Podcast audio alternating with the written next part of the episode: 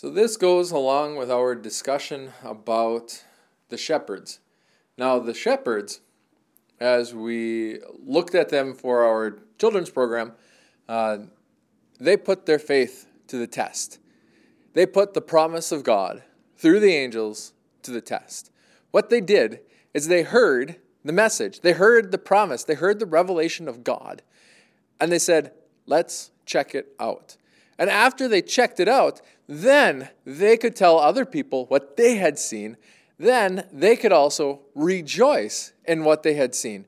And so I want you to be able to do that same thing. Oftentimes we talk about sharing our faith. Oftentimes we'll talk about, well, we should be rejoicing about these things. But if we're not actually living out the Word of God, what do we have to share? If we're not living out our faith, what do we have to share? So James tells us in James 2, verse 18, But someone will say, You have faith, and I have works.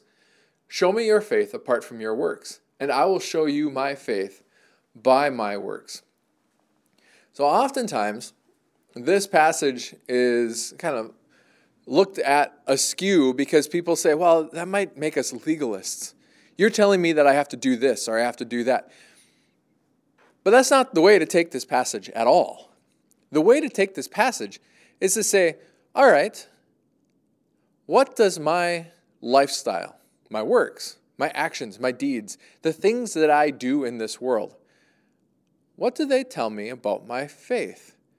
I will show you my faith by my works. I will show you my faith by my lifestyle. I will show you what I believe by how I live. Because the way that you live actually reveals what you believe. We always live according to our beliefs. We don't always live according to our creed or our confession, but that's because there's a disjoint there, and that's not good. And so if I'm saying that I believe something and then I don't live it out, that's actually a demonstration that I don't believe that thing. So James is here telling us, I will show you my faith by my works show you what I believe by how I live. And that's what we are called to do too. That's what the shepherd did. Let's go check this out. If you're a Christian, if you know the Word of God at all, if you know the promises of God at all, you have something that you can live out. Because the promises of God are really revelations of how God works, what God does, how He interacts with this world. And so when God tells us that if we come to Him in the name of His Son, Jesus Christ, that He will hear us and He will answer, we then can take that to the bank because that is the promise of God.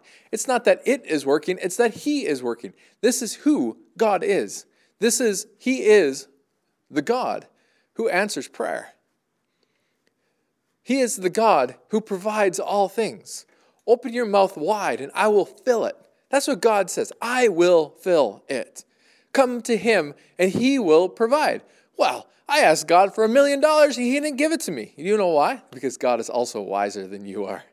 And He knows that it would not be good for you to have that million dollars. And so we can ask for whatever we want, and we can expect an answer, but we can expect the answer of a father because God is also a father to us. And as we expect the answer of a father, we need to expect yeses and nos and not yets. So sometimes God says, Yes, I will do that, and I will do it right now. And He will answer that prayer immediately. I can't tell you how many times God has done that for me, how He has answered a prayer immediately. Pray that I would find my keys, pray that I would find my wallet, you know, silly things like that. But then also pray that God would open a open an opportunity in traffic, that He would, other times when I've been talking to someone, that He would show me what I need to say. And a thought will come to mind, and I'll say that thought. And that'll be the thing that somebody needed to hear. That as I'm writing something, that God would grant me the words. And as I ponder what I would be, what I should be writing, God will grant the words. Oftentimes, He will work immediately. I've prayed for healing for people. And I've never had them healed right there before my eyes, but I have had people healed over time. I've seen miraculous healings. God does this. This is how God works. This is the sort of God that we have.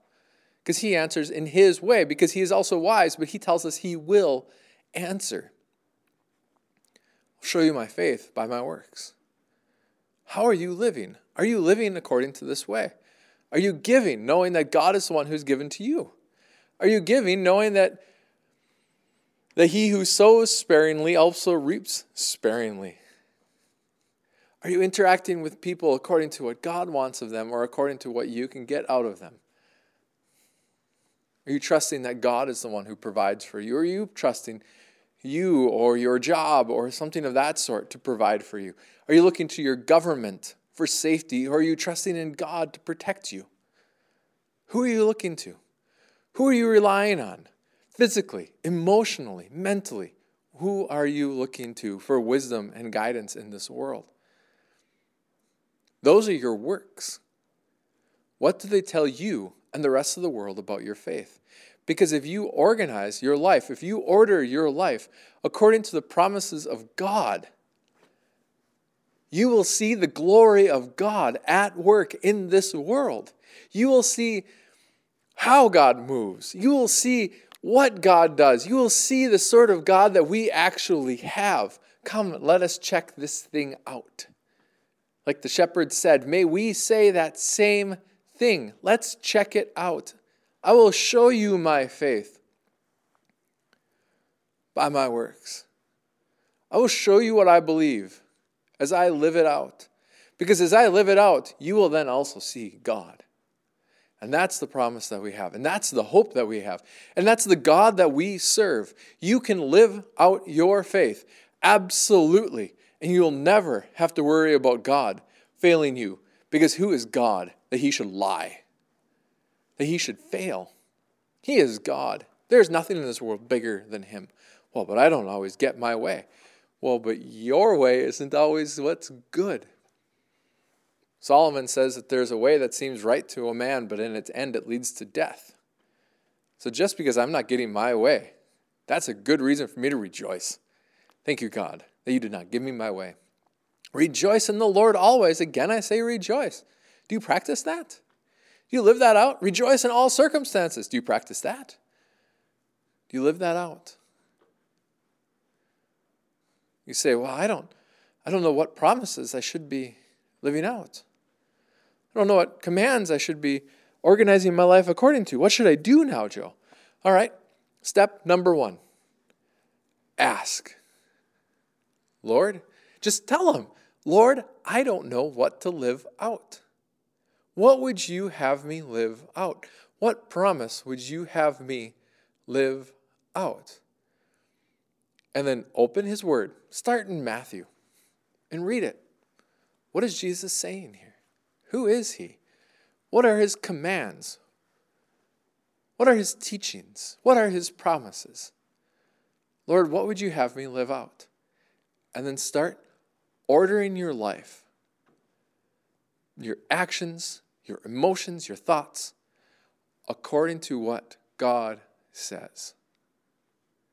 Live it out, and you will see your faith made real in this world. I will show you my faith. I will show you the truth of it, the reality of it, by the way that I live, by my works. So as New Year's comes to us, vow to live out your faith. This isn't a thing of legalism. This is a thing of reality. May God bless you as you seek to live out His promises and see who He really is. Amen.